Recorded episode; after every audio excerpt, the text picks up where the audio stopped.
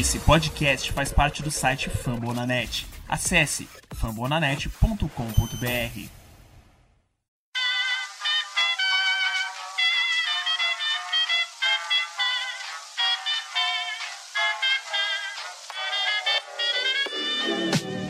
Mais uma rebatida forte. E ela tá fora daqui! Uau! E ela descendeu. É home run! Aquele abraço. Show me the ring and I'll jump right through. Olá, olá, ouvinte do Brasil. Está no ar mais um Rebatida no Fumble na Net.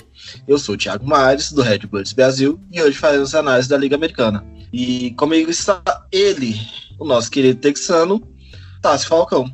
Bom dia, boa tarde, boa noite. Estamos aqui em mais um episódio do Rebatida Podcast, né, para falar um pouco agora essa semana sobre a Liga Nacional. Então, tem muita coisa pra gente discutir, conversar, e é isso aí. E também está ele, Robert Vinícius, do Índias Brasil. Tá, boa noite, Tiago, boa noite, Tássio. Mais um episódio aí do Rebatida Podcast. Como o Tássio já trouxe aí pra gente, né? Temos bastante assuntos para falar aí sobre as previsões dessa temporada aí sobre a Liga Nacional. Vamos lá. A Liga Nacional, que é a única liga que não acaba com a regra do beisebol, não é verdade?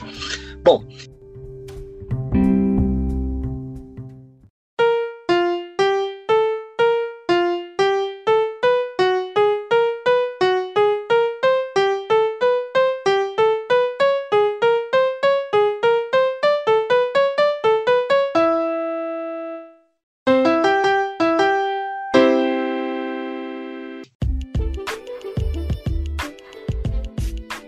E como todo mundo sabe, o Fambonanet está com 42 podcasts, incluindo o NFL, NBA e agora a MLB, com a gente. Nós estamos no Deezer, Spotify, Apple Store e todos os agregadores de podcast. Ouve a gente lá, você vai gostar das peripécias do menino Tasso Falcão. Se bem que na última eu não quero saber da última peripécia, não. Quem quiser saber o que é, é só escutar o episódio 2 do Rebatida Podcast. Não queiram saber.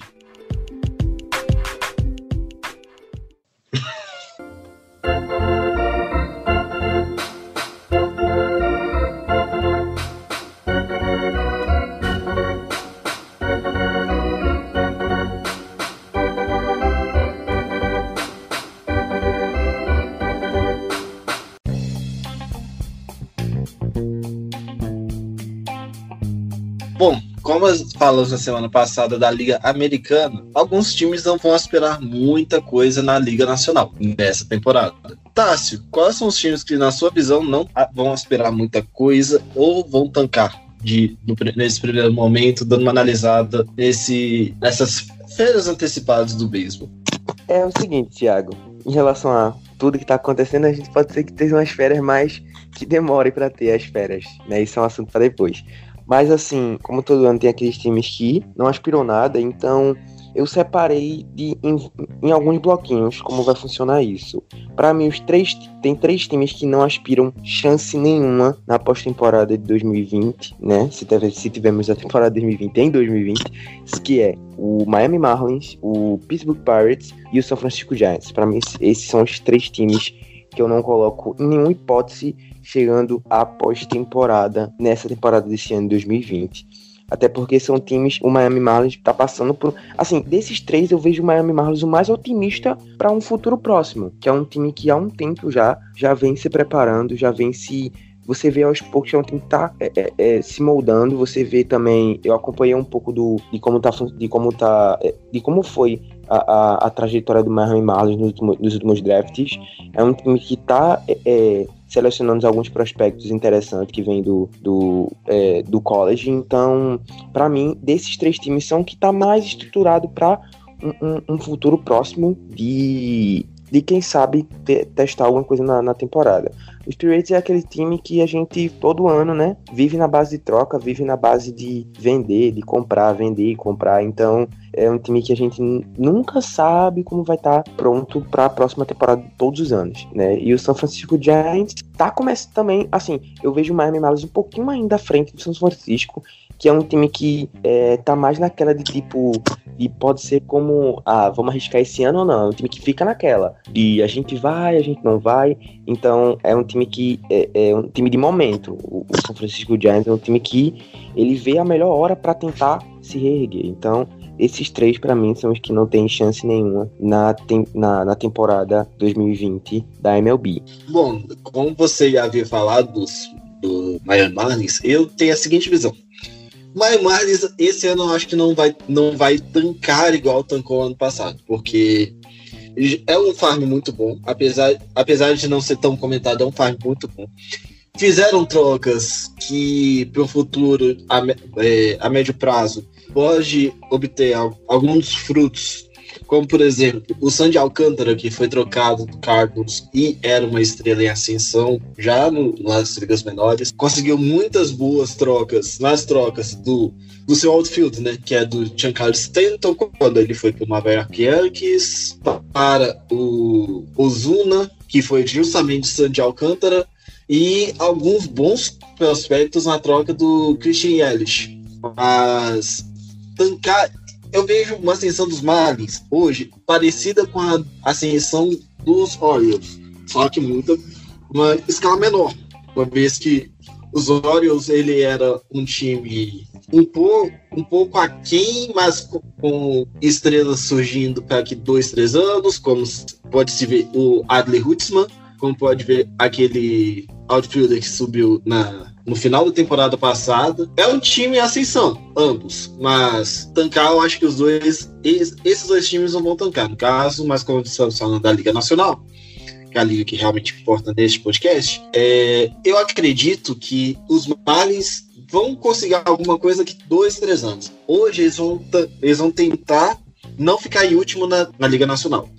Quanto aos Giants, eu vejo eles um time mais de meio de tabela, não de final de tabela. Porque é um time bom em partes, tem alguns bons jogadores, mas que é um time que vai depender muito do como o novo treinador do, dos Giants vai se comportar, porque com a saída do Bruce Bock, saída do Madison Garner pouca, pouquíssimas adições de peso que teve o San Francisco Giants. Um farm que está um pouco esfacelado, porque não conseguiu nada nesses últimos anos, seja de troca, seja de aquisição de bons jogadores no, no, para o farm vindo do college, vindo do high school. Esse, nesse momento, a gente apostar nos, nos Giants como, como final de tabela é algo que eu vejo até um pouco natural. Mas não é algo que vai acontecer de fato. E o time que eu acho que deve disputar pelo fim, por essas vagas, entre aspas, esses G4, os piores times da Liga Nacional, para mim eu coloco também o Chicago Cubs, que perdeu peças, perdeu muitas peças, por sinal tem problemas no vestiário, como pode, como foi visto nessa, nessa temporada. A tentativa do Chris Bryant tentar sair do time de Chicago. E é um time que está esfacelado, não tem um farm muito bom, porque eles venderam o farm para comprar o título de 2016, trazendo o o Harold Chapman, ano passado, perdeu mais um pouquinho do seu farm, trocando pelo Nicolas Castellanos, que nem mais o time está, para o time nem conseguir playoffs. Para mim, os times, esses quatro times, é, Giants, é, os Marlins, os Cubs e os Pirates vão disputar para mim o, o, a parte de baixo da Liga Nacional. Esses, para mim, não vão aspirar muita coisa. Robert, qual seria a sua aposta hoje para os times que devem ficar ali para o meio da tabela, mais para baixo, disputando as, as primeiras escolhas do draft da Major League? Então, olhando só pelo, pelas movimentações das equipes, né, pelos resultados que elas obtiveram nas últimas temporadas e o que elas movimentaram aí nessa off-season, acho que não dá para fugir muito do que o Tássio trouxe. É, a gente analisando ali um time mais ou menos por, é, por divisão, até porque formato da, da MLB nesse sentido de analisar divisão a divisão seriam esses três times que ele citou. É, o Marlins na divisão no, no leste, na divisão central os Pirates e na, divis, e na divisão oeste o, o São Francisco Giants. Acho que o, o Miami Marlins, com certeza, é desses, entre esses três times citados. É o time que ainda, acreditem ou não, está tentando ser mais competitivo nessa temporada. Eles trocaram pelo, pelo Villar, contrataram o, o Francisco Cervelli, o Corey Dixon, entre alguns outros, o Jesus Aguilar também. Mas enquanto eles esperam aí esses veteranos dar uma vida ao time, creio que não vão conseguir tanta coisa nessa temporada, mas já não vão ser o mesmo time, entre aspas, né, perdedor. Na verdade, esses foram os resultados obtidos por eles na última temporada. São Francisco Giants, concordo com o que vocês disseram, parece mais ou menos um time de meio de tabela, mas eu cito ele na parte mais, a, mais abaixo pela divisão em si. Tem o Dodgers, que é o amplo favorito, depois a gente vai falar dos favoritos da, da Liga Nacional, mas além do Dodgers, o Padres, com o Manny Machado, o Colorado Rockies, que jogando em Denver, todo mundo sabe, tem um, leva uma certa vantagem, os Diamondbacks agora com o, o, o Boone Gardner, então, acho que é um time de meio de tabela o Giants, mas pela divisão dele, acho que candidato ali a ficar em último lugar da sua divisão. Principalmente agora na perda do Majin Buu, que não vinha tão bem assim, mas nessa última, nesse final de última temporada, mas faz, vai fazer muita falta aí pro São Francisco, que não repôs a altura, assim, a perda do Bungarden. Então são esses três mesmo. Acho que se, ah, se você pesquisasse, fizesse uma pesquisa aí, por divisão, esses três times com certeza encabeçariam aí a lista de times candidatos. Não, não vou dizer a tank, mas ficar na parte de cima do próximo, da próximo draft aí da, da MLB. É, sobre quando, eu falei, citei os, esses três times, é porque assim, é, e falei também como o Marlins é um time que está mais em desenvolvimento em relação aos três, é porque a palavra, o, o, contexto tanque ficou tão mais assim, foi tão mais aprimorado porque a MLB são 162 jogos, então você não se você for parar pra olhar, os times todos não Apesar jogam. de sair tempo temporada, inteiro seu tem. é, a gente não sabe ainda, né? Então não, vamos esperar um pouquinho. Mas, tipo, por se passar em 162 jogos, os times não. Todos os times, assim, não jogam o tempo inteiro para perder. Então, como, apesar também do draft ser muito maior em relação a todas as ligas americanas, então é um jogo que você não precisa o tempo inteiro perder. Então a palavra tanque na MLB é algo um pouco mais complexo em relação à NBA, em relação à NFL, que são temporadas mais reduzidas, com jogos menores. Então há necessidade de tanque o tempo inteiro, entendeu? Já na MLB, não tanto. Então por isso que eu cito esses três times, porque na MLB o tanque envolve muita coisa, envolve, envolve time em reconstrução, não só o time que tá entrando na reconstrução, mas você cita um time, ah, aquele time tá em tanque. Aquele time pode ser que naquela temporada não esteja mais é, é só vendendo, só vendendo, mas também esteja começando a se reestruturar. Então, a palavra tanque na MLB, para mim, é em torno de algo maior, entendeu? Num complexo maior do que só você vender, mas é também você se reestruturar. Então, eu coloco nesse, nesses três, eu coloco o Miami, o time que está em melhor ponto de reestruturação em relação a Pirates e ao San Francisco Giants. Você falou dos Pirates e eu lembrei de uma coisa. O Colorado Rockies ele não teve uma grande temporada na temporada passada. Tanto que se cogitou uma troca do Nolan Arenado para os Cardinals, que foi a, onde se conversou mais, mas teve conversas para ser trocado até para os Dodgers. Vocês veem o Colorado Rockies como um time que vai também brigar para, para, é, pelo meio ou vai, vai ser um um time meio cinza nessa questão. Ele pode ficar no meio, vai disputar, dependendo do como for a temporada, disputar lá no alto, aquele do meio para disputar para baixo. O Colorado Rockies, como você disse, na última temporada não teve tanto sucesso assim, eu acho, e nessa off-season se rolou muitos boatos, né, a respeito do, do arenhado, do, do Nolan arenhado, que parecia quase certo uma troca, uma negociação com ele. O, ele que é terceira base, que falou que se sentiu desrespeitado pelo gerente geral na época, em janeiro, citou uma temporada de inatividade, mesmo com o time dele vencendo, acho que venceram cerca de 70 jogos mais ou menos na temporada passada, se eu salvo engano. Então, eles continuaram, o Arenado continuou, é a grande estrela desse time do, do Colorado Rockies. E isso pode mudar. Eu acho que tudo vai depender disso. Se eles começarem a, a não vencerem nesse começo de temporada, dificilmente eu acho que o, eles conseguem deixar o seu, o seu grande astro feliz e segurar ele por mais algum tempo. Então, sem ele, eu acho que o Colorado sim fica um time do meio para baixo na tabela. E, novamente, a divisão do Colorado também é, é bem difícil, né? Com o Diamondbacks reforçado, Dodgers favorito, Padres com, com um time ok, o Colorado seria, na minha opinião, o segundo time ali a ficar junto com o Giants na parte do meio para baixo na tabela. Mas, assim, a princípio, do jeito que está aí, com, com o time que está no momento, eu creio que, o, que os Rockies ainda não são esse time para se descartar, digamos assim, na temporada. Eu acho que de início aí é assim um dos candidatos a meio de tabela para cima, quem sabe sonhar com white card, etc. É, eu também eu fiz, eu fiz um, uma, uma meio que uma tabelinha com tópicos separando os times onde cada um se encaixa e eu coloquei o, Colorado como um potencial time em reconstrução. Então, eu acredito, além de Miami Pirates e São Francisco Giants, para mim o, o, o, Colorado Rockies pode ser um time que entre nessa, né, é, junto com esses três times,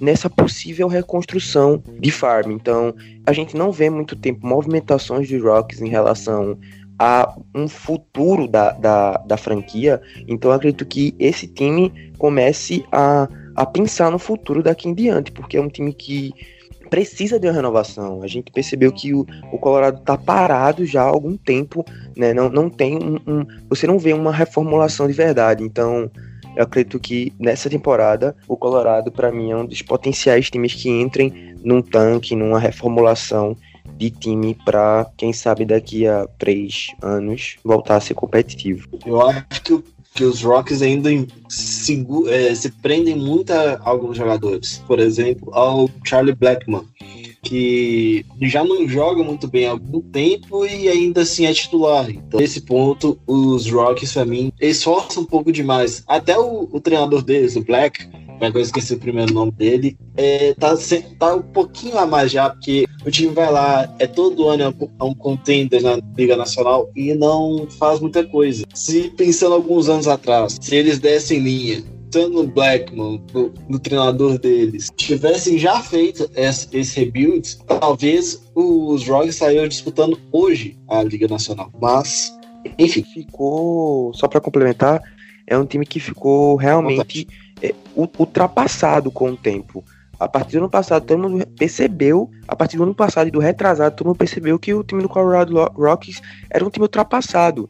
Então, como você citou mesmo, é um time que precisa atualizar. É um time que precisa atualizar o elenco, atualizar, mexer em tudo que, que tá ultrapassado na, na franquia. Bom, nós falamos de alguns nomes e nós chegamos à conclusão que alguns times também vão precisar vender nessa, nessa temporada, certo? Robert, quais são os nomes que você acha que vão trocar de time nesse, entre aspas, intertemporada? É, você, você fala antes mesmo do início da temporada ou até, no, até, fechar, até o fechamento da, da janela de negociações? Até o fechamento da, da janela de negociações. Cara, eu acho que o, o principal nome que, na minha opinião, se eu fosse dar um palpite, que seria uma seria o, gran, ah, o grande acontecimento aí de, de uma possível troca, seria o o Nolan Arenado, como citado, como eu citei agora há pouco, terceira base do Colorado Rockies. Acho que o time, além dele, não chega a ser tão bom. Eu chutaria num, numa sequência de derrotas aí no, no início da temporada e ele já não está muito feliz, já discutiu com o. se sentiu desrespeitado com o, o, o gerente geral lá, da, lá do Colorado e creio que ele pode ser um, um grande nome negociado aí da, da Liga Nacional. De resto, não sei se quais times, porque, por exemplo, você pega na. A gente não falou ainda, vamos, vamos falar daqui a pouco sobre os, os favoritos. Não creio que eles tenham jogadores assim é, dispensáveis, entre aspas. E também não vejo muito time na Liga Nacional aquele time meio de tabela, que talvez brigue por um wild card, que na hora que não conseguir brigar mais, vai lá e quem sabe viu, viu que não vai brigar no começo da temporada, antes de fechar a janela, vai lá e negocia jogadores. O mais próximo que eu consigo analisar nisso é o time do Cincinnati Reds, da divisão central, central, né, o, o Reds, eu não, isso, central talvez ele tenha, possa negociar um ou outro jogador, tem um roster bem completo aí entre os pitchers. Teve o, a troca do, no, no fim da temporada passada, né, adquirindo o Trevor Bauer. é, Luiz Castilho, etc. Não sei se tal. Tem, tem bastante nome interessante no Cincinnati Reds, mas como eu citei, no caso de, O- do, dos Reds, O Luiz Castilho já era do Reds. Isso. Quem chegou no fim, do- no, no fim da temporada passada foi o Bauer, até que tava indo bem mal lá no, também nos, nos Reds, Isso. após ser trocado Isso. pelo Indians. O Trevor Bauer, na minha visão, ele, ele pode ser um. Ele pode ser um, um ace num time que esteja muito necessitado e um cara de jogador de meio da rotação, um time que tá mais tranquilo de rotar com o pitcher. Por exemplo, os, os Phillies, que tem, já tem o Arieta, já tem o Aaron Nola. Agora, nessa temporada, contratou o, o Zach Wheeler, mas ele, ele, se, ele se envolveu numa troca que eu acho que nem ele queria pa- aparecer em Cincinnati. Exato. Aí, como a gente se, como você, no caso, seguindo da pergunta, é um nome que, por exemplo, os Reds já não começam a temporada tão bem, já desanimam em termos de, de, play- de, de playoffs, e, e existem times que, que vão estar brigando que muitas vezes o Bauer não vai ser um ex, mas pode ser um, terce- um segundo, terceiro na rotação de um time que vai estar brigando pelo wild card, pela divisão.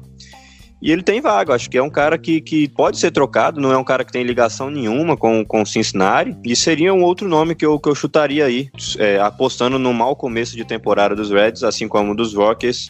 Esses dois nomes eu acho que seriam os principais, assim, não os principais, mas um pitcher e um terceira base aí. Possíveis trocas para times, para times que almejem algo, algo a mais aí na, na temporada. Bom, eu acredito que os principais jogadores que vão disputar a liga, né, vão disputar para ser entre os times, obviamente é o Nolan Arenado, porque, como você mesmo disse, Robert, ele é o cara que todo mundo gostaria de ter em seu roster. É um, é um luva de platina, então só por isso já se sabe quão bom ele é defensivamente. Nós sabemos quão bom ele é também ofensivamente, já concorreu a MVP várias vezes. Esse é o concurso que todo mundo sabe quem vai disputar. Outro cara que para mim pode entrar num, num processo de trades é o, é o Josh Bell dos, dos Pirates. Porque os Pirates têm um farm ruim então, e são em rebuild. E o Josh Bell é um, um ótimo primeira base, consegue rebater muito bem. E nesse primeiro momento, para um, ti- pra um time que talvez precise mais de um primeira base, ou até de um rebatedor designado, no caso da Liga Americana, o Josh Bell, para mim, eu acho que é um, um ótimo primeira base. Um excelente primeira base. Tanto que eu consigo ver ele facilmente nos Dodgers, por exemplo, que a primeira base não é um primeira base tão bom, tanto que a gente nem lembra o nome do primeira base dos Dodgers. Ele pode aparecer talvez nos Phillies, mas eu acho pouco, provável, porque ali, ali nos Phillies tem o Rhys Hoskins que pode disputar por posição com ele. Mas o Josh Bell pode ser um cara, pode ser esse fator, pode ser esse jogador vai ser trocado. Um terceiro nome, talvez, para mim, caso aconteça algum, algum problema com os Cardinals, é o, o Harrison Bader, que pode ser trocado e tem algum, tipo, algum valor nesse primeiro momento. Mas também é um, como, é um caso parecido com o dos Reds. Caso Cardoso vá mal, o time comece a pensar num futuro próximo, aí já começa a trocar algumas peças. Mas nesse primeiro momento, para mim, é, pode ser o Harrison Bader. Na, na, na Nacional, realmente muito muito complexo a situação de venda, de compra. Então, realmente tem muito time, se você parar para pensar, tem muito time que tem muita coisa para oferecer e tem muito time que, que quer comprar. Então, é realmente é, vão vão bater na porta lá de Colorado até ele querer ser arenado ou não, né? E uma coisa que o Thiago falou que eu ficaria muito frustrado com a instituição Pittsburgh Pirates é se eles vendessem ou trocassem o Josh Bell, porque eu acredito que ele é um cara que você pode contar quando você quer ser, quando você quiser ser competitivo. Atualmente, Josh Bell tem 27 anos. E eu digo sem dúvidas que ele consegue jogar em alto nível, sem dúvida, até os 35. Então, é, eu acho que é um cara que o, o, o, o Pittsburgh Pirates podia usar até o máximo, de, de, de, até onde ele aguentar, porque é um cara que é muito explosivo. E é um cara que, para um time que quer ser competitivo, é muito importante. Então, é, eu ficaria muito triste se os, se os Pirates quisesse, quisesse ser competitivo E abrir mão de Josh Bell vai ser muito ruim, muito ruim. Eu vou ficar decepcionado. E outro time também que a gente é, não pode esquecer. Assim, eu acho que é um time que é, pode, pode muito bem ser um potencial time que possa fazer trocas em, em 2020 e a gente pouco comenta. É o próprio Chicago Cubs. É um time que pode fazer trocas, até porque foi cogitado antes da liga parar e o próprio é, o próprio Chris Bryant parar lá em, em, em, nos Rangers. Então é, é um time que pode sim negociar nessa intertemporada. É né, um time que precisa também atualizar muito o time. O time do, do Chicago Cubs está muito velho, muito velho. Para vocês terem ideia, é, no infield, Anthony Rizzo tem 30 anos, é, Daniel Descalço tem 33, David Booth tem 26, Chris Bryant tem 28 Baez tem 27 e o mais jovem do infield é o Nico Horner, que tem 22 anos. Então, um time que tá muito, é, é, é, muito, já ficando muito velho. Então, é um time que precisa atualizar, é um time que precisa é, é, é, começar a, a, a, atualizar as peças do, do elenco. Então, eu vejo um potencial time muito grande em trocas, que é o Chicago Cubs, que possivelmente, olhando assim o, o o time atual, eu não vejo, não vejo é, é, é ao alcance do St. Louis Cardinals, que para mim é o favorito a vencer a central da Liga Nacional. Então eu vejo que possivelmente o Chicago Cubs, é, se não movimentar durante a temporada, possivelmente vai ser um time que vai ficar no meio da tabela novamente. E precisa muito trocar esse time aí. Tem muita gente que tá ficando velha aí. E para um time que quer voltar a ser competitivo depois que chegou na World Series 2017, venceu e depois é, em 2015 venceu e pronto. E então é, é, um time que sempre tá, sempre tá no auge, o Chicago Cubs. A gente sempre vê o Chicago Cubs na prateleira de cima, mas esse time que tem atualmente não é time de prateleira de cima. Eu discordo, eu, eu concordo com você, aliás, na parte que os Cubs vão vender mas o que eu acho que vai acontecer é o seguinte: os Cubs não vai conseguir vender no preço que eles querem. Que eu acredito que o Javier Baez ainda vai permanecer nos Cubs, porque ele representa, em aspas, muitas aspas, a nova geração dos Cubs. Ah, ele não Mas, sai, exatamente. Sabe, não sai. Ele não sai. Mas, por exemplo, é, alguns jogadores dificilmente vão sair no valor que os Cubs querem. Por exemplo, é, John Lester não vai sair no valor que os Cubs querem. Vai sair por um, um cara ali de meio de do farm, por exemplo. Ele também começou a descendente dele. O Chris Bryant, eu duvido muito que um time vai querer dar vai ofertar um cara top do farm, porque já, a gente já sabe hoje que ele tá, tá brigado com o time, é um jogador que destrói vestiário, e um jogador que fosse sair dentro da justiça, a gente mais ou menos sabe como é que é a situação dele. O, o Rizzo, talvez ele consiga um valor bom, porque, terceira, porque primeira base tem uma longevidade muito grande. É, primeira base consegue jogar tranquilamente, seja na Liga Nacional, seja na Liga Americana, até uns 36 de alto nível. Então, comentar com 30, ele tem um bom. Tem muita gasolina nesse tanque. Porém, no, no outfield, é difícil falar, porque o outfield é muito caro, porque tem o Caio, o Caio Schwarber, que não é um grandíssimo outfielder, foi campeão mas naquelas, é, é, um, é um bom, é um bom é, outfielder, mas não vale 16 milhões de dólares. O, o Jason Hayward também já é um jogador um pouco mais soldado, ele já vale o valor que já o Cubs paga, que é 22 milhões de dólares por ano. E quem no center fielder não dá nem pra falar, porque é o Robert Almora Jr. Então, não, não dá. Ele vai sair de alguma forma. Então, para mim, os Cubs pode até vender nesse primeiro momento, mas acho difícil, muito difícil, se os campos conseguirem vender no preço que eles querem. Eles vão conseguir vender bem mais barato para 3, 4 anos. Pra hoje, acho bem difícil. É, exatamente. Então, e só para complementar, o, é, é, como você mencionou, o caso do John Lester, é um cara que já tá realmente muito velho e nem se o Cubs quisesse ia conseguir é, é, vender por preço que eles queriam. Então, o caso do John Lester vai ser o preço que o mercado quiser dar.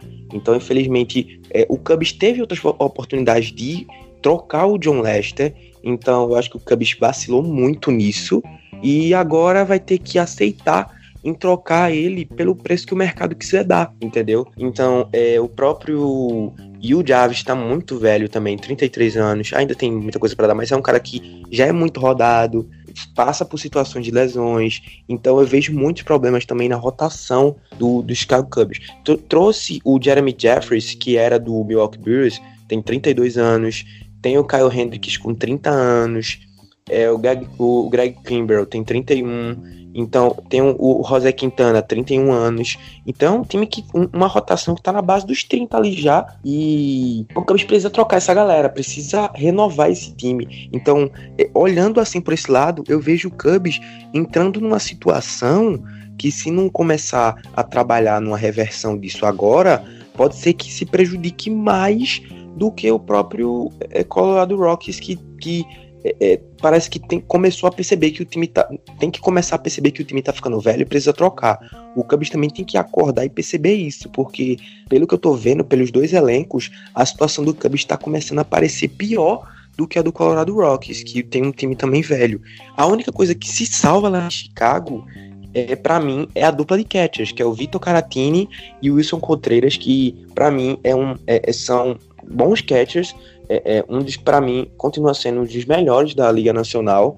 Então, de catcher, os Cubs não tem o que reclamar. Mas o resto do time tem muitos problemas. Pode ser até ofensivamente, mas o Wilson 13 defensivamente é ruim. Na minha, opi minha opinião, porque eu vejo ele 20 vezes no ano. Então,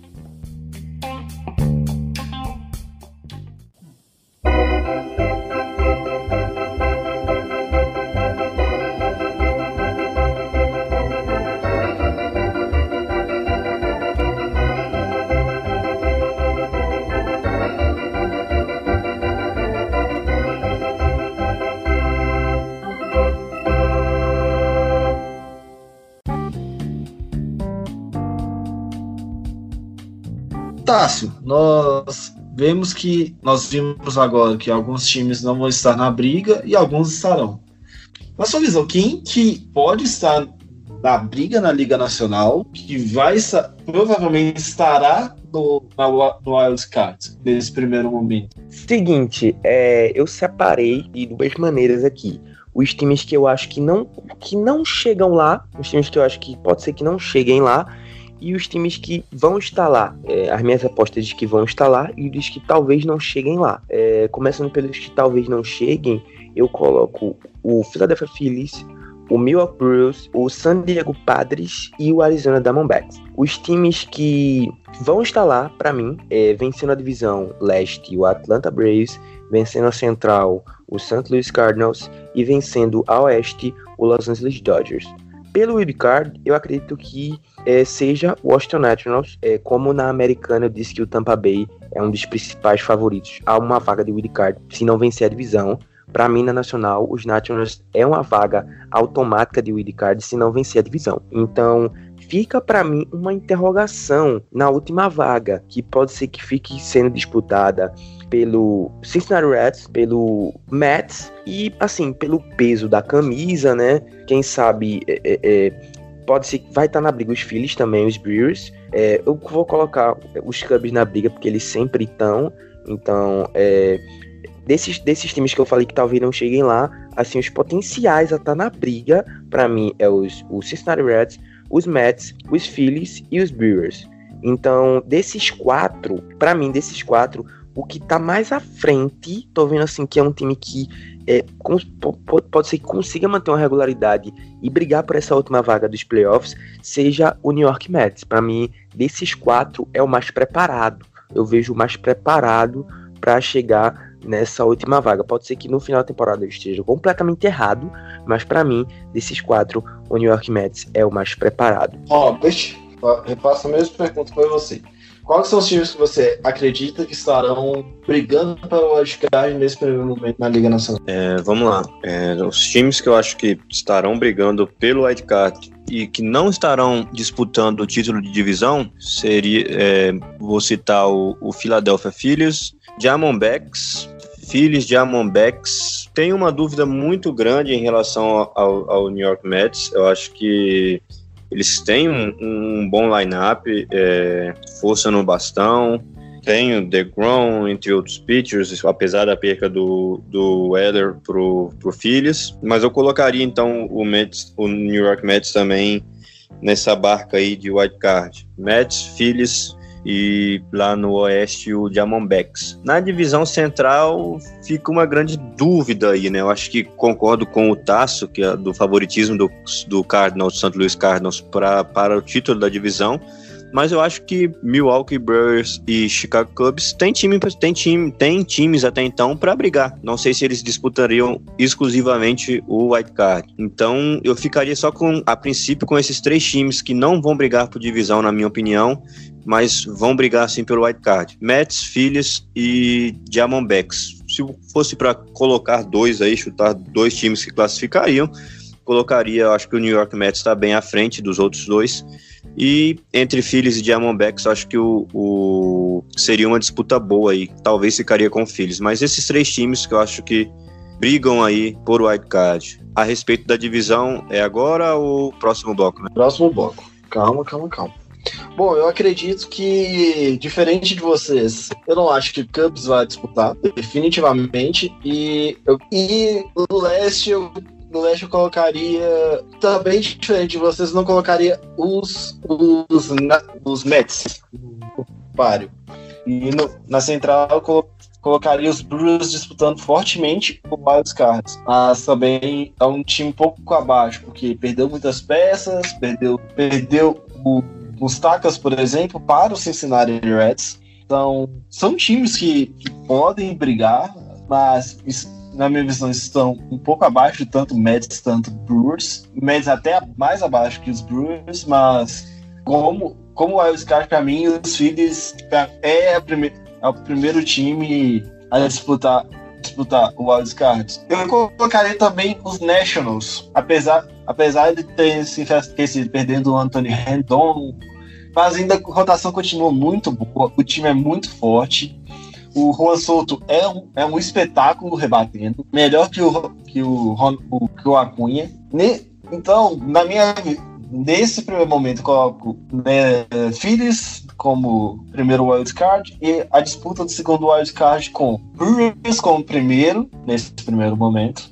Uh, Diamondbacks, porque é um time forte, vacilou bastante na última temporada, mas é um time forte ainda assim os Mets na terceira posição e se forçar muita amizade, talvez os Padres, porque os Padres também eu vejo como um time muito, muito bom, porém subestimado. Porque tem alguns bons jogadores lá. Tem o Eric, o Eric Rosmer, por exemplo. Tem o Will Mais, que apesar de não valer o salário que recebe, mas é um jogador muito, muito bom tem o Manny Machado, tem inúmeros jogadores, ainda tem o Fernando Tatis Jr., e é um excepcional jogador. Então, nesse primeiro momento, eu coloco nessa ordem estes queridos jogadores, esses queridos times. E, Hobbit, como a gente falou no bloco anterior, temos alguns times que irão vender, claro, seus jogadores. E, na sua visão, quais vão ser os times que irão comprar esses jogadores nesse, tendo essa visão nesse primeiro momento da Liga Nacional? Eu acho que essa é um pouquinho mais difícil ainda do que a, a de quem vai da, de quem vai vender, né? Porque os times que tendem a comprar aí no meio de, de temporada são aqueles times em que veio que poxa, realmente vai dar vai dar para playoff, vai dar para chegar no, no card, vai vamos brigar pela divisão. A gente precisa de reforço. Em paralelo aí, é, apesar de não estarmos falando da Liga Americana, já fomos no último episódio, mas o Indians fez, fez isso, por exemplo, nos últimos dois anos. Em 2018 começou mais ou menos, viu que dava para chegar, foi lá e assinou com o Josh Donaldson. O ano passado viu que dava para chegar, foi atrás do Puig. E na Liga, na Liga Nacional vai depender do, da, desses times que possam dar um gás final aí na temporada em busca do white card. Então acho que vai ficar entre esses times que vão brigar pelo white card e como eu citei, na minha opinião, Mets e Phillies os principais. São times que já têm, boa, já têm bom, bons lineups, bons pitchers, mas eu acho que cabe sim, como você citou o próprio exemplo na, quando eu falei do, do Trevor Bauer, por exemplo, nos Phillies, um, um pitcher, um pitcher para terceiro, quarto pitcher ali na rotação, que se, se os Phillies realmente estiverem até o final, não, não, não forem prejudicados por lesões, como aconteceu na temporada passada, é, cabe sim que o Phillies, por exemplo, reforçar o seu, a sua rotação em busca do, dos playoffs. E os Mets a mesma coisa, a respeito do lineup ali, na minha opinião. E coloco o Diamondbacks aí também, como é, além do. Perdão. É, sim, o Diamondbacks eu tinha citado recentemente, além dos dois citados, Phillies e Mets como um possível time a, a buscar, a ir no mercado, investir mais um pouquinho para dar o gás final, para realmente chegar no white card, realmente, quem sabe, brigar por uma divisão aí. Não no caso da divisão, não o caso de Amonbacks, que o Dodgers é amplo favorito, mas para chegar nos playoffs e, e realmente brigar por algo. Então, se continuo com esses três times, mas abrindo um espaço aí para aqueles times que do meio da temporada realmente quiserem dar esse gás final para chegar. Eu acho que o, o Braves está aí também para isso. É, o, San, o próprio San Diego Padres, né, trouxeram aí bem importante que tem um, já tem algum um elenco com nomes interessantes, o, o Tatis Júnior, o Manny Machado, e quem sabe numa corrida pelo Wild Card também é um, time, um possível time que possa ir atrás, possa buscar no mercado aí é, reforços para conseguir chegar, quem sabe, no wild card aí e avançar nos playoffs mais à frente, né, meu amigo? Tássio, qual que são os times que, na sua visão, podem ser compradores nessa, nesse momento? É, meus times, assim, que, que eu que eu vou fechar, assim, que eu acho as minhas apostas pro, pro, pro, pro Card é nessa sequência. Washington Nationals, é, New York Mets entra como segundo, vou apostar nos Mets.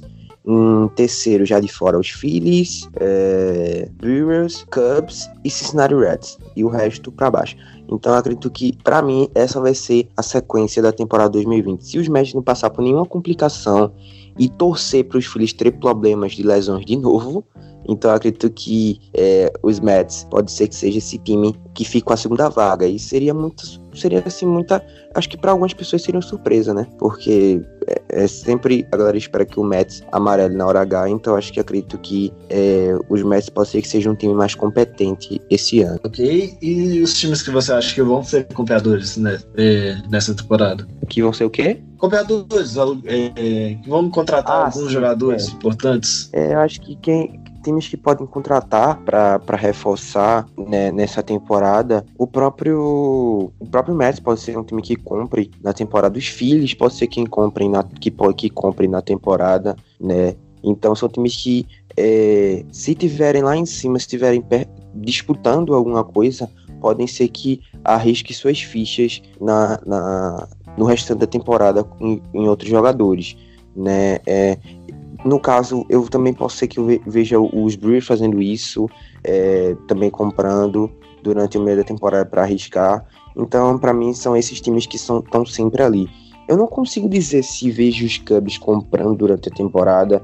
Eu não consigo dizer, porque geralmente os Cubs é um time que, quando começa a temporada, eles realmente se fecham e é aquele time para temporada. Não vejo os Cubs nem vem, talvez, se começar a temporada lá para metade e tal. Pode ser que durante a temporada é, vendam e compram, mas é, eu não vejo o time do Cubs fazendo esse esforço todo é, que talvez os Mets e os Phillies e os Brewers talvez façam. É, não sei se o Diamondbacks vão fazer isso, né? Eu não sei, não acredito também que se arrisquem tanto, mas os times que eu acho que se arriscam mais seria o próprio o próprio Mets, Phillies e Brewers.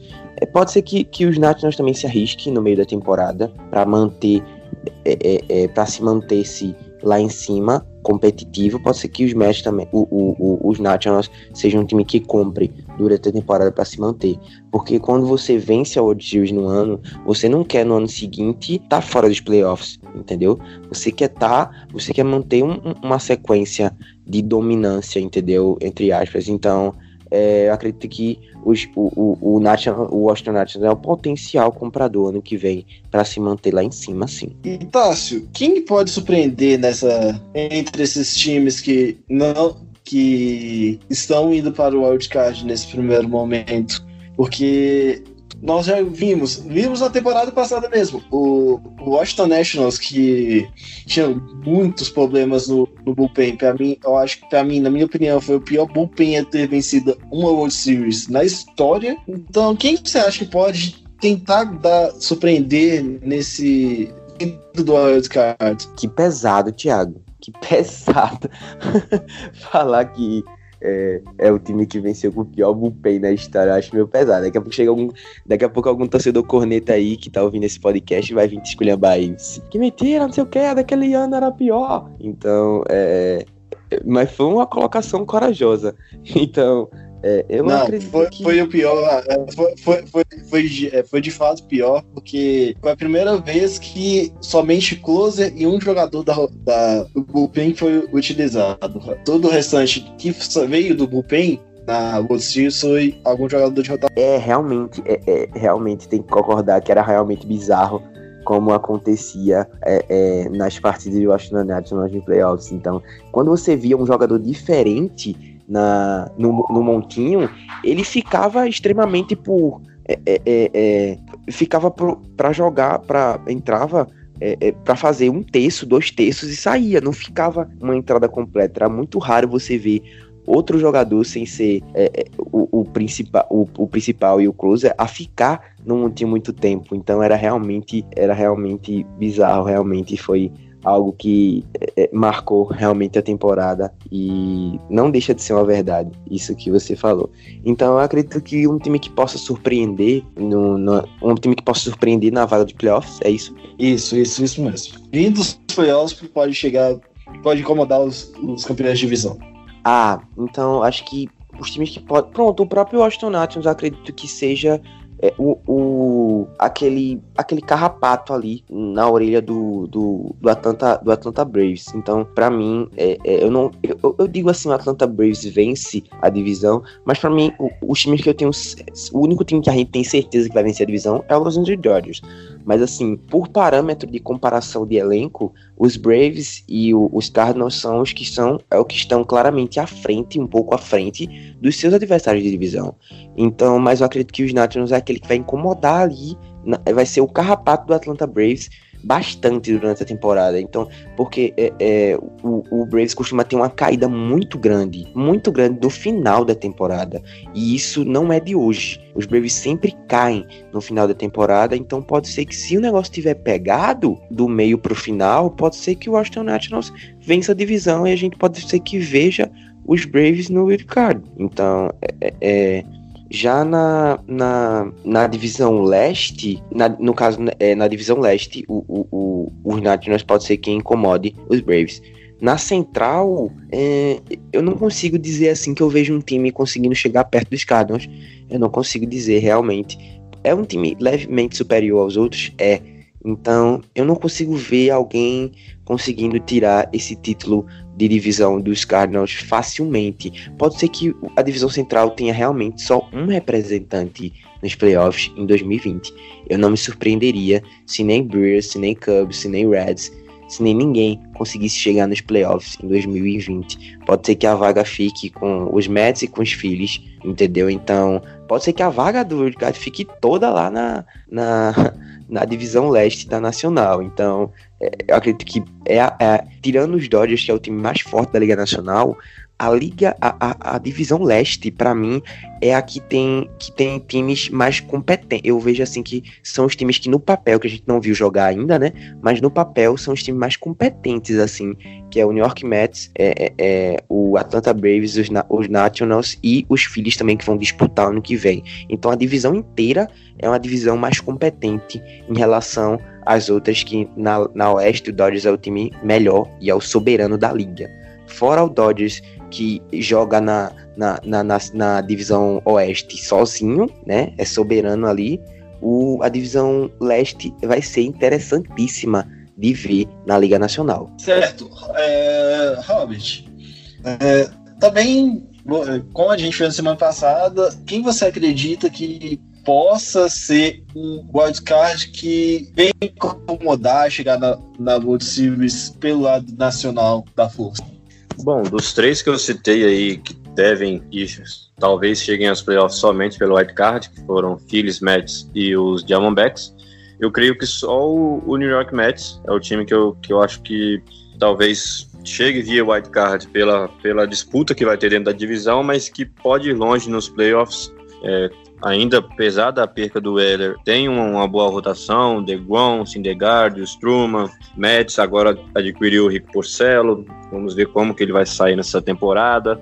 Tem um, um bom line-up, interessante, McNeil, Peter Alonso, o Robson Cano, Wilson Ramos, entre, entre outros jogadores interessantes no bullpen também, o Dias. É, desses três, então, eu acho que o Mets é o time que, chegando via wild card, pode ir mais longe nos playoffs, pode surpreender aí. Não sei se como surpreendeu o, o Washington Nationals na última temporada, mas pode sim ir longe. Acho que é o New York Mets, é o time que eu, que eu citaria aí. É um time que eu tô apostando bastante fichas aí nessa temporada. Bom, eu acho que nesse wild card quem pode me surpreender muito, mas muito mesmo, é os Phillies, porque é um time que é bem montado, tem uma rotação muito forte com o Aaron Nola, com o Zach Wheeler e com o Jake Arrieta, apesar da má temporada que o Arrieta teve no ano passado, mas é um time que pode chegar, tem totais condições de chegar na, na World Series ou na NLCS. Entretanto, entretanto, eu vejo os Brewers também muito forte como um time de wildcard e o Cincinnati Reds, que os senhorzinhos não falaram muita coisa. Acreditam até que ele vai disputar pela parte de baixo.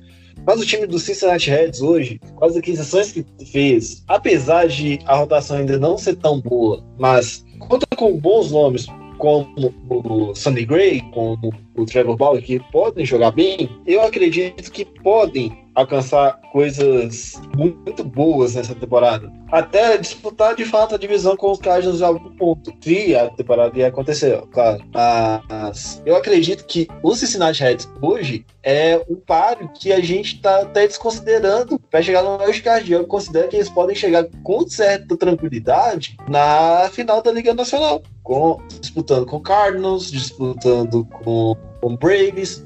É um time é, underrated? Sim, de fato, é um time bem underrated. Mas pode alcançar coisas boas, na minha opinião. Agora a gente vai para o terceiro bloco para falar dos nossos queridos times que vão disputar de fato as divisões e provavelmente o, World Series. Uh, Robert, nós vimos que os Dodgers conseguiram muito conseguiu melhorar ainda mais seu time que já era muito forte e que chegou ano passado a, a somente a, a, a, semifinal da liga. Hoje, vendo o que os Dodgers conseguiram, vendo o que os outros times é, fizeram, seja, é, seja Cardinals, seja Braves, que são o que a gente convencionou aqui nesse, nesse episódio, a chamada do, dos prováveis campeões de divisões. Você acha que há uma Então, é, creio que assim como na americana há uma grande, uma baita disparidade entre Yankees e o restante, acho que o Dodgers também consegue aí uma baita disparidade em relação aos seus, seus rivais da Liga Nacional. Só, na minha opinião, em relação ao lineup do ali, é o, é o melhor lineup, é um dos melhores lineups, talvez brigando ali jogador, posição a posição com os Yankees, mas da Nacional é disparado o melhor com acho que nesse ano aí vamos ter Mookie Betts, é, o Max Muncy na primeira base, Justin Turner, Bellinger, o EJ Pollock, Corey Seager, Will Smith, Gavin Lux, entre outros jogadores aí que, que acabam aparecendo durante a temporada. O time do Dodgers é muito bom, é muito forte. É, a rotação também sensacional, apesar da saída do, do Rio, né, que, que acabou, que fez uma baita temporada, pelo menos na temporada regular da, da, em 2019. Creio que sim, o Dodgers continua sendo, entre aspas, o bicho-papão aí do, da Liga Nacional e o grande favorito com uma baita disparidade. As casas de apostas também mostram a mesma coisa e elas não costumam errar tanto assim, né? A disparidade do, do Dodgers em relação aos adversários está bem grande. E a respeito do trazendo logo os favoritos que eu citaria para a divisão ou aqueles que vão brigar de fato até o final pelo título da divisão. Na divisão leste traria ali Atlanta Braves e o Washington Nationals, concordo, acho que o, o Tássio, o Tássio trouxe aí há pouco tempo que não se surpreenderia com os Nationals ganhando a divisão, eu também não. É, é óbvio que, apesar da perca do, do Anthony Rendon, foi uma escolha difícil, né? Tinha, era ou o Strass ou o Rendon e acabaram, na minha opinião, fazendo a escolha certa, obviamente. O Strass fez uma baita temporada em 2019, fez um dos melhores playoffs da história, na minha opinião, para um pitcher, jogou, é, lançou muito é, nos playoffs, levando, ajudando o Dodgers aí, o, perdão, os Nationals a levarem a World Series em 2019. Então, acho que Nationals e Braves brigam ali na ponta pelo título da divisão do, da divisão leste e eu daria um certo favoritismo aos Nationals. Acho que mesmo com a perda do, do Anthony Randall, continua assim com um baita time, é, uma baita rotação, o, o o, Schwezer, entre outros ali, Patrick Corbin, etc. Continuo dando um favoritismo aí para os Nationals na divisão leste. Na divisão central, não descarto, acho que não, não que vocês descartaram, acho que a gente citou bastante aí sobre os Cubs, mas eu, eu confio, eu acho que o time dos Cubs ainda tem um, assim, se você for olhar apenas o lineup da Liga Nacional, um dos melhores. É, trazendo aqui rapidamente para quem está ouvindo, o lineup do, do, do Chicago Cubs hoje seria mais ou menos entre Chris, Bar Chris Bryant, Anthony Rizzo, Javier Baez, é, o Contreras, Jason Hayward, Jason Kipnis, que assinou com o, o Cubs aí, o segunda base ex-Cleveland Indians, o próprio Ian Happ, o center field. Então, sim, o Cubs tem sim um bom time e eu coloco, apesar de não como favorito, coloco na divisão central o favorito, concordo com o Tássio, é o St. Louis Cardinals, mas eu coloco o Cubs aí correndo por fora para quem sabe até a divisão. Tudo pode acontecer, pode acontecer do time não encaixado, o time acabar se distanciando na temporada, ficar fora até de um próprio wild card, não vai ser anormal, mas eu também não, não seria, não, não acho que seria uma grande anormalidade o Cubs brigar pelo título da, da divisão central, dado, a rota, dado o lineup que tem o Chicago Cubs e o, o, Milwaukee também correndo por fora junto com o Cubs, mas continuo com favoritismo nos Cardinals. E na divisão oeste é o Dodgers e, e Dodgers e ponto, digamos assim. Acho que nenhum dos outros times tem tem chance de chegar ao Los Angeles Dodgers, Diamondbacks, Padres, se quiserem alcançar os, os playoffs, vai ser via wild card. Então, só repetindo, na, na, no Oeste, eu fico com Los Angeles Dodgers, super favorito. Na divisão central, o Cardinals como favorito, mas o, com Chicago e Milwaukee correndo bastante por fora. E na divisão leste, Braves e, e Nationals disputando aí o título da divisão, daria um certo favoritismo para o Nationals. Se fosse estar só os três, fico com Nationals, Cardinals e Dodgers como os três campeões de divisões aí este ano. Mas, só reafirmando a resposta da pergunta, creio que sim, que o Los Angeles Dodgers é o super favorito a estar tá na, na final da, da Liga Nacional aí é, este ano e, e sendo favorito também na final da Liga Nacional independente contra quem seja, no momento. É claro, nós não sabemos o decorrer da temporada, mas de momento o Dodgers tem sim uma, uma, uma grande disparidade em relação aos, aos adversários. Tássio, seus candidatos para chegar até a NLCS e, e os seus campeões de divisão. Como é, já foi falado aqui várias vezes, eu acredito realmente, né? E também, assim, no caso do, do, do Dodgers, é, a briga do Dodgers não é nem assim a divisão em si. A briga do Dodgers é para ser o número um da, da conferência, entendeu? Então, o, o Dodgers está um nível tão acima dos seus oponentes de divisão que a briga dele não é somente pela divisão, não é mais só a divisão, é ser, ser a melhor campanha da liga, da liga, da liga nacional. Então, é, eu vejo o Dodgers sim potencialmente chegando a uma, a uma final, a, um, a uma final da, da Nacional, né? E no caso do, do, do dos Cardinals, é, não sei até onde os Cardinals pode chegar no âmbito de playoffs, é, porque o, o, os Cardinals foram uma decepção muito grande nos playoffs ano passado, né? É, não, não tirando mérito nenhum do Washington Nationals, mas para mim o, os Cardinals deixaram é, é, deixaram de mostrar o que tinha que mostrar na hora certa, entendeu? Acho que parece que já tinham entregado todas as suas fichas durante a temporada, durante o final da temporada para chegar nos playoffs. no caso, fichas de, de tudo que o time tinha em relação a, a, a, a, a força do elenco mesmo, entendeu? Parece que já tinham entregado tudo que tinha no, no, na temporada regular, que, sob, que nos playoffs não teve serventia nenhuma, não teve poder nenhum por isso foram massacrados pelo, pelo Washington Nationals no, na, no, nos playoffs. Então, é, os Cardinals é aquela incógnita, a gente nunca sabe o que pode acontecer. Já o Atlanta Braves é outro time que deixa a desejar muito nos playoffs, né? Para mim vai ser potencialmente, acho que vai ser o vencedor da, da, da, da divisão leste. Eu não me surpreendo, como eu já falei, se os Nationals vencer a divisão, eu não vou me surpreender, mas eu vou deixar a minha aposta para o Atlanta Braves vencer a, a divisão leste. Mas se os Nationals vencer, eu não vou me surpreender, mas vou deixar com os Braves. Então, é um time também que chega nos playoffs todos os anos e deixa a desejar. Então, se a gente for colocar numa balança tudo, se for colocar o time dos Braves, o time dos Cardinals de um lado e o time dos Dodgers do outro, é, a gente consegue ver se tiver um, um, um, confronto direto entre algum desses dois na frente, lá na frente, na final da, da Conferência Nacional, é, eu acredito que os Braves ainda. O, o, o, Dodgers, em relação ao elenco, não falando em relação a quem, quem vai pipocar primeiro, porque são três times que têm histórico de pipoca. Então, acho que em relação ao elenco, o Dodgers sai em vantagem, sai em vantagem em elenco em relação aos dois times. Eu tenho sem sombra de dúvidas isso a dizer, porque é um time, porque em relação a matchup, você vê que tem é, é, diferenças do time, do time do Dodgers ser melhor que os dois em relação a matchup, e em relação também a, a vitórias, entendeu? A, a, a, ser competente durante a temporada regular. Porque a gente não pode deixar de dizer que o time do, do, Los Angeles Dodgers é um time realmente competente durante a temporada regular.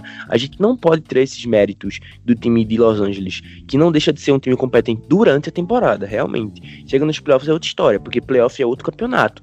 Mas em relação, se for colocar na balança dos três campeões de divisão que eu tô supondo, que é o, o Atlanta Braves, o St. Louis Cardinals e o Los Angeles Dodgers, o Dodgers não, não deixa de ser em momento nenhum o time mais competente e o time mais assim forte em relação ao matchup dos dois outros campeões de divisões, né? E também no cenário, se colocar os Nationals no lugar dos Braves, também o mesmo cenário, os Dodgers, mesmo tendo perdido é, é, é, ano passado é, para o, o, o, o Nationals, não deixa de ser um time mais forte, um time mais competente em relação à temporada regular. Playoff é outro campeonato e playoff a gente sabe que é tudo diferente. E também a gente tem que saber como vai ser essa temporada, que tem tudo para ser uma temporada de 80 jogos. Eu acho muito ruim isso, muito ruim mesmo, uma temporada de 80 jogos. Eu não sei se isso nunca aconteceu na história, não, eu, eu não sei disso, realmente, desses fatos. O, o Thiago, se souber, pode falar aí depois. Mas é, eu acho muito ruim uma temporada de 80 jogos, então eu espero, eu tô sendo otimista para que dê tempo de ter todos os 109 162, já dizer 192, né? 162 jogos. Eu tô, eu tô um pouco confiante, né?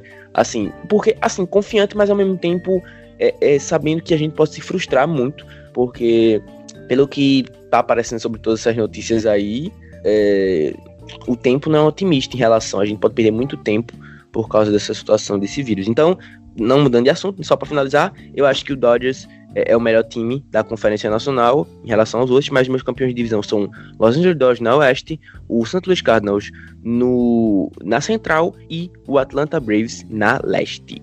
Como você falou, é a primeira vez que nós vamos ter uma temporada de 81 jogos e não foi causada por algo dentro da liga. Quando, quando digo algo dentro da liga, é a CBA, o, por exemplo, a última vez que teve uma interrupção da liga foi em 94 e provavelmente os Braves iam vencer a, a Major League. Mas é a primeira vez que acontece uma parada devido a um vírus ou algo externo à liga, desde, desde a formação da liga em 1900. Bom, eu não acredito que os Cardinals não sejam tão favoritos assim para ganhar a divisão. É o favorito porque é o atual campeão, mas o Pará é muito uh, é, tá muito perto dos times. Tanto Reds é um time muito bom e os Brewers também é um time muito, muito bom. Apesar dos Brewers ter perdido algumas peças, para mim isso é um pouco abaixo até dos Reds. Mas os Cardinals também perderam peças. Perdeu o Michael Walker para os, os Mets, perdeu o Marcelo Zuna, Uh, hoje, é, quarta-feira, eu soltei um podcast falando sobre os problemas que o Cardinals teve é, quanto ao Raio Munhoz, que não é lá esse grande jogador, mas criou um, um certo problema no elenco, que ele simplesmente saiu do training camp, foi para a República Dominicana e voltou. E, e apesar disso tudo, ainda confio nos Cardinals, apesar de, de ter chegado na, Liga, na, na final da Liga Nacional. E diferente e, Tássio, como você havia falado, eu não acho que o Cardinals decepcionou na final da Liga Nacional. Eu achei que o Cardinals decepcionou por conta de quem era o, o time que o Cardinals estava enfrentando, que era os Nationals, que não tinha bullpen. As a temporada do Cardinals, que em agosto eu não acreditava que nem ia classificar, e outubro estava na final da Liga Nacional, eu fiquei bem contente com o resultado.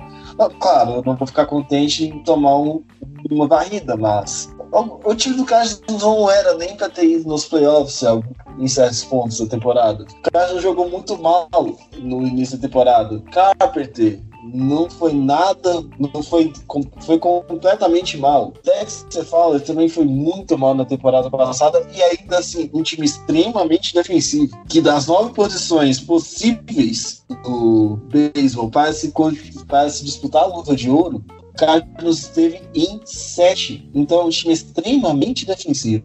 E não acabou vencendo, não acabou vencendo todos porque tinha alguns defensores melhores que outros. O Dodgers não tem muito o que falar, é o, é o, time mais forte da liga, da Liga Nacional, é o time que tem, já, tem, já tinha a melhor rotação, já tinha o melhor time rebatendo, colocou um jogador melhor também, é, seu alto, uma disputa, então não tem muito o que falar. A gente só espera, eu espero que os Dodgers vão fazer 100 vitórias. Essa 100, 103, 104 vitórias. Não duvido que eles façam até 107 vitórias. E no lado leste da força, eu acho que a disputa também vai ser um pouco mais acirrada, porque os, os querem ganhar a divisão, estão fazendo esforço já tem alguns anos, já tem dois anos. Tem um time forte, e os Braves tem um, um time fortíssimo, venceu a, a, divisão, foi o primeiro time a se classificar, aliás, segundo time a ser campeão de divisão na temporada passada, com certa folga. Então, é um time que vai, vai conseguir grandes coisas, pra, na minha visão. Tem potencial de chegar lá. Então, para mim, na, em ordem, para mim, quem tem mais força a chegar na World Series é os Dodgers, sem dúvida os, os Braves podem disputar de novo com os Cardinals para chegar nessa segunda vaga da, Liga, da final da Liga Nacional, mas hoje a competição está muito, tá muito desproporcional para os dois times. E bom, meus candidatos para Cy Young, para a disputa de Cy Young na Liga Nacional, para mim está para o Walker Buehler, dos Dodgers, o Jack Flaherty, dos Cardinals, e o Zach Wheeler, dos Phillies. Por que eu acredito nesses três? São três jogadores muito, muito bons, que já estão muito crescente. Zach Wheeler um pouco atrás dos outros dois, mas são, dois, são três jogadores espetaculares no montinho, então para mim são esses três candidatos. E eu gostaria muito que o Carlos vencesse o Sayang com o Jack Wright, porque tem muito tempo que o Cardinals não vence o Sayang. O último vencedor do Sayang dos Cardinals é o Chris Carpenter. Chris Carpenter aposentou em 2012, então já é um certo tempo. E para quem, para mim, quem disputa o MVP serão o, o Milky Betts dos Dodgers, o Cody Bellinger dos Dodgers, dos Dodgers e o Acunha dos Braves, que sem dúvida são os três melhores jogadores hoje da liga. Robert, quem para você é seus Cy Youngs e seus prováveis MVPs? É, vamos lá. Cy Youngs, eu colocaria o Walker Buehler também, do, do Los Angeles Dodgers. É, o Schwezner, colocaria o Schwezner do, do Washington Nationals, perdão, o Strasbourg do Washington Nationals, acho que após os playoffs do ano passado e a temporada do ano passado também, ele vem, com, com, com certeza deve ser um dos candidatos. E o, e o DeGrom, acho que eu não consigo começar aí uma, uma Liga Nacional sem, sem citar o DeGrom como um dos favoritos a Cy Young. E o. Nossa, que inglês horroroso, né? Desculpa aí para quem tá ouvindo. e para MVP.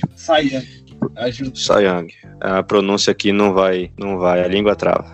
E para MVP, jogador mais valioso aí da Liga Nacional, vejo alguns candidatos também. Eu vejo o, o Bryce Harper nos Phillies, que é o cara que a gente está falando dos Phillies no, no, no, no White Card, a gente está falando dos Phillies tentando divisão, e o cara dos Phillies é o, é o, o Bryce Harper, né? Então, do, colocaria ele sim. Do Los Angeles Dodgers, que é, que é o grande favorito aí a papar tudo na, na Liga Nacional, colocaria o, o Cody Bellinger e o Centerfield. E para finalizar, um terceiro candidato a MVP, o querido Christian Yelich. Então, só para repassar, Christian Yelich, Cody Bellinger e Bryce Harper. Estaria esses três nomes aí. Bryce Harper um pouco mais difícil, mas colocaria na briga.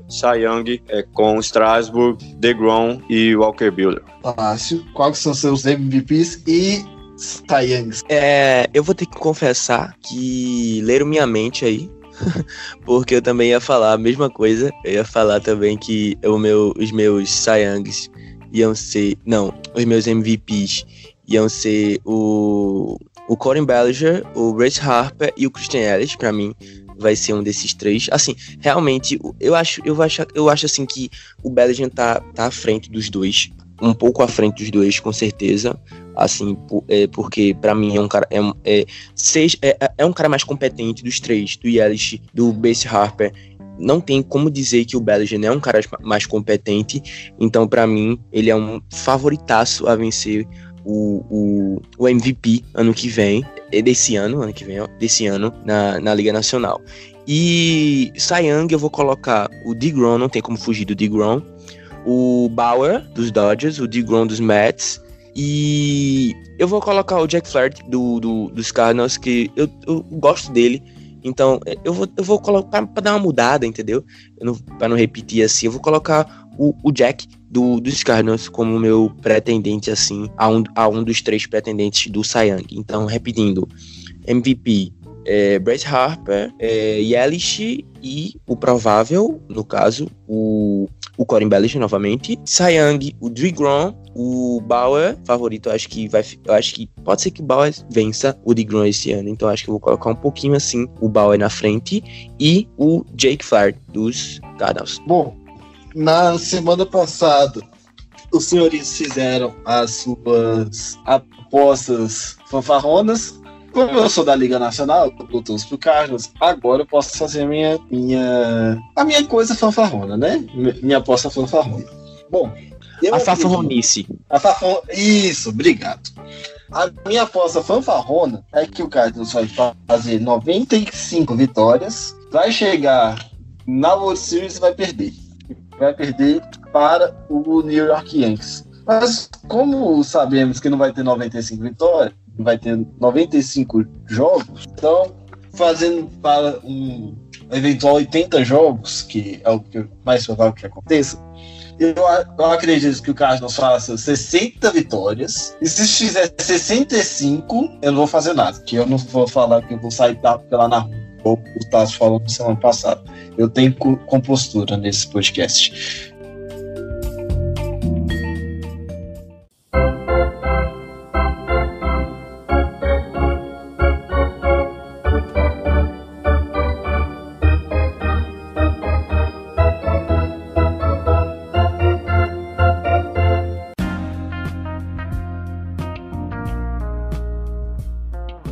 Vamos fechar assim, fazendo a seleção do campeonato da Liga Nacional. O meu time uh, ideal para essa temporada, vamos começar pelo pitcher. Meu pitcher seria o Jack Flaherty, que tem um pouco de clubismo? Pode ter, talvez. Nunca admitirei. Então, meu pitcher é o Jack Flaherty e o catcher é o Yadier Molina, porque, bom, agora é clubismo total, porque eu não vejo nenhum catcher assim tirando o JT Realmuto dos Phillies. Na primeira base, eu vou ser obrigado a propor o Pete Alonso, porque sem dúvida ele já é o melhor primeira base da Liga Nacional. Tem alguns bons nomes? Tem. Tem o Goldschmidt, tem o, tem o Walker dos Diamondbacks? Tem, mas sem dúvida hoje é de longe o Pete Alonso, mesmo que tenha o São Famoso Slump nessa temporada. Meu segunda base é o Colton Wong, que também é um jogador excepcional. Eu estou selecionando mais ele por conta da defesa, não necessariamente por conta do ataque, porque no ataque ele é bem mediano, para falar a verdade, mas é uma segunda base bem confiável no, com as luvas. Na terceira base, não tem como não ser o, o Lola Arenado, que é a melhor terceira base da liga, é disputado por todos os 30 times da liga, então não tem como não ser ele. Na posição de shortstop, é, vou colocar aqui também o Javier Baez. Favor torcida dos Cardinals, não me mate, ele é só, eu só concordo que ele é bom, nada mais que isso. No campo esquerdo, nós temos. Eu vou dar uma improvisada, vou colocar o Acunha campo esquerdo, o Muki no campo central e no campo direito eu vou colocar o Cody Bellinger, mas não sei se o Cody Bellinger é realmente é campista direito. Eu vou colocar aqui numa questão de adaptação somente, mas para mim é esse time. Pratt, Yari, eh, Alonso, Wong, Arenado, Baez, Muki, Bellinger. É, eu vou de do Strasbourg como pitcher, Real Muto como catcher. Na primeira base, o, o Pete Alonso. Na segunda, na segunda base, Hal Kendricks, do MVP aí 2019 da, da NLCS, da final da Liga Nacional ao Kendricks na segunda base. Na terceira base, o Arenado, não tem como fugir. No shortstop, eu acho que eu concordo, vou de Barnes também, tava muito, tava um pouco sem opção, pensei no, no, no Corey Seager, mas fico com o, do com o também. E no outfielder, eu ficaria com Bellinger, Mookie Betts na, no, campo, no campo direito, e Elliott. Então, Yelich, Bellinger e Mookie Betts ali como os outfielders. Eles se viravam ali, eles revezavam entre si, cada um jogava uma partida numa posição. Os três são monstros ali, que jogam, conseguiriam revezar ali atrás. Acho que o Bellinger seria o, o Yelich, perdão, conseguiria jogar ali na esquerda com o Mookie Betts na direita e o Cody Bellinger como center field. Então, repetindo, é Strasbourg, Pete Alonso, Hall Kendricks, a, a, é, quem que eu falei na terceira base? O dos Rockies, Arenhado. Arenado. Isso, perdão. E Baez, Cody Bellinger, Christian Yelich e Mookie Betts. Eu tô olhando aqui o elenco do Dodgers, que puta elenco, mano. Mookie, Mookie Betts, Cody Bellinger, Justin Turner, Max Muncy vai dar trabalho. Mas essa aí é a minha seleção, com o Strasbourg aí como pitcher. O, o time do Dodgers eu acho que vai se perdurar indo aos playoffs. Já é o time com mais tempo vencendo continuamente a Liga a divisão, sua divisão. Eles estão sem perder a divisão desde 2013, cara. 2012, aliás. É o time com mais tempo vencendo a divisão. São, já são sete títulos de divisão. O último título de divisão deles coincidiu com o último título, com um dos títulos dos, dos Giants. Primeiro, no caso, né? Foi em 2012, depois 2014 que os Giants venceram novamente. Naquela época que os Cardinals iam nos, nos ímpares e que os Giants iam nos anos pares. Tá, temos sua, sua seleção? É, temos sim. É, já separei aqui direitinho. E eu vou dar uma mudada em alguns nomes para poder ficar diferente da seleção que vocês fizeram. Então, beleza. Catcher, eu vou. É, pitcher, pra começar pitcher. Eu vou colocar o DeGrom, não vou fugir do DeGrom. Catcher, Vitor Caratini dos Cubs. DeGrom dos Mets, Vitor Caratini do Cubs. Primeira base, Max Muncy dos Dodgers. Segunda base, Roy Kendrick dos Nationals acho que é o melhor segunda base, assim, da Liga, da, da Liga Nacional no momento. É, shortstop, em vez de colocar o, o, o Javier Baez, vou colocar o Trevor Story dos, do, do, do Rockies, que é um baita jogador e nem todo mundo fala bastante.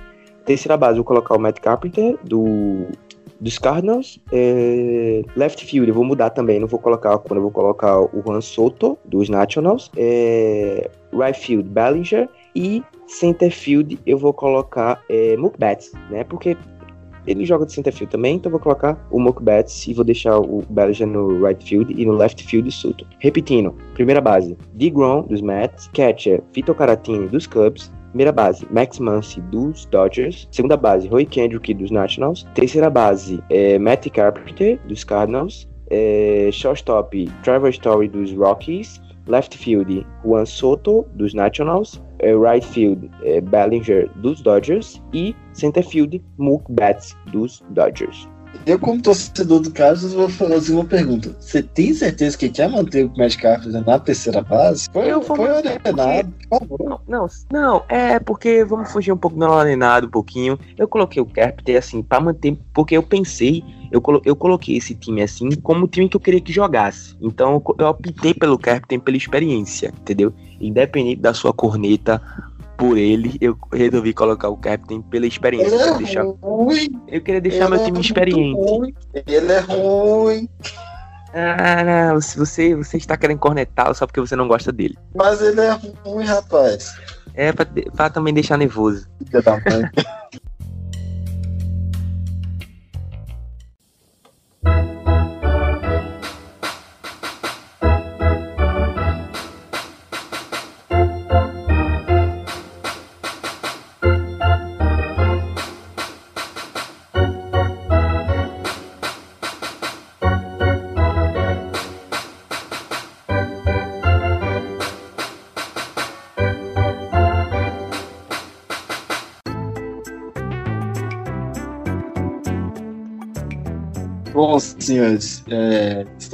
terminando mais um episódio. E qual é a recomendação? De livros, filmes, podcasts ou qualquer outra coisa que esteja dentro da legalidade, né? Que no passado um, de- um componente deste podcast beirou a ilegalidade, né, senhor Tássio? Não, aqui não tem legalidade nenhuma, aqui é conteúdo. Aqui a gente trabalha com conteúdo. É, O senhor sabe do que eu tô falando, rapaz.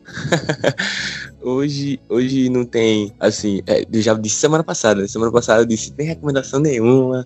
Hoje também tem recomendação nenhuma, porque não, não, não, não tem beisebol. Se- Então, se não tem beisebol, não tem recomendação. Então, os filmes que a gente já falou, já tem que falar. Então, eu vou, deix- vou recomendar hoje que você lave suas mãos bem direitinho, bem bonitinho.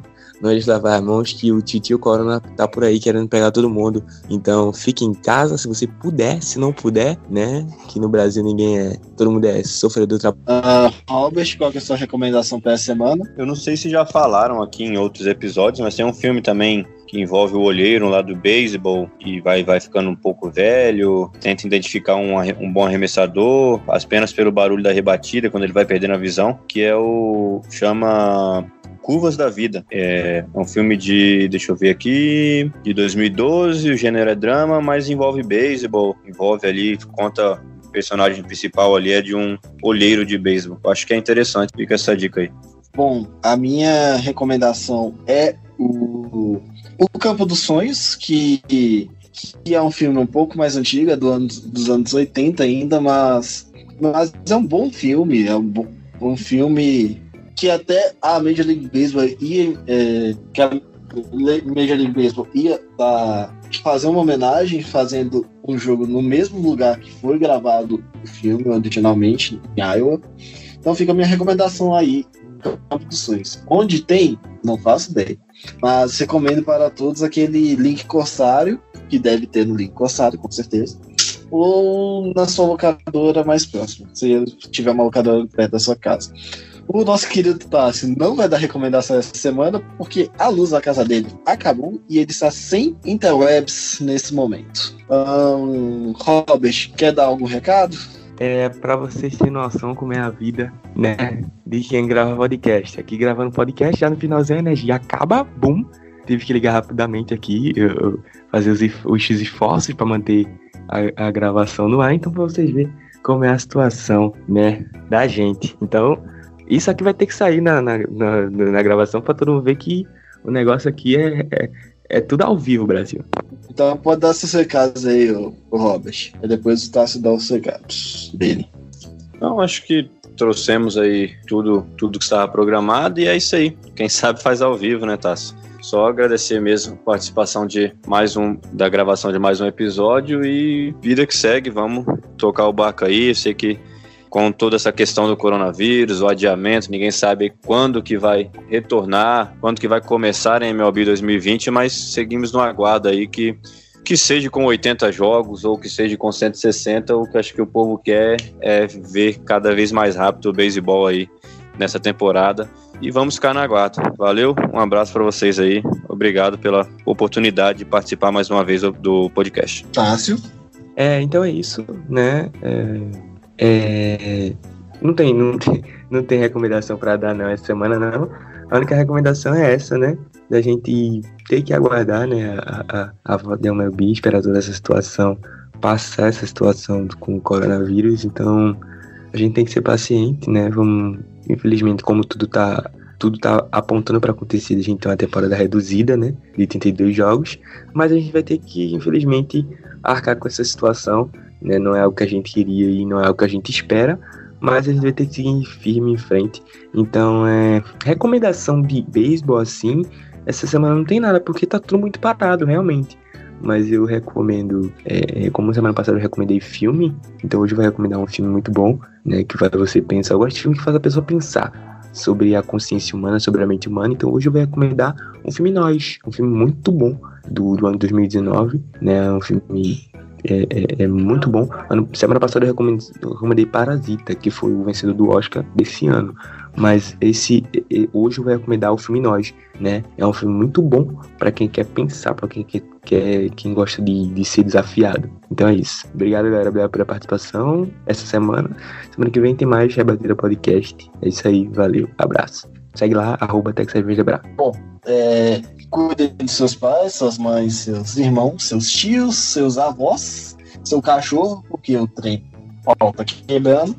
Nessa semana, a Major vai liberar alguns jogos na Major League, na MLB TV, que é totalmente de graça e 100% de boa. Então, dá uma, alguns jogos históricos, incluindo o jogo 6 a 8 de 2011, abraço Tássio, é, vão estar lá completinhos, bonitinhos, com narração de todos os assuntos que você quiser, até das sites locais, se vocês quiserem. Tá certo? Então é isso, galera. Um beijo, um abraço. Até a próxima semana.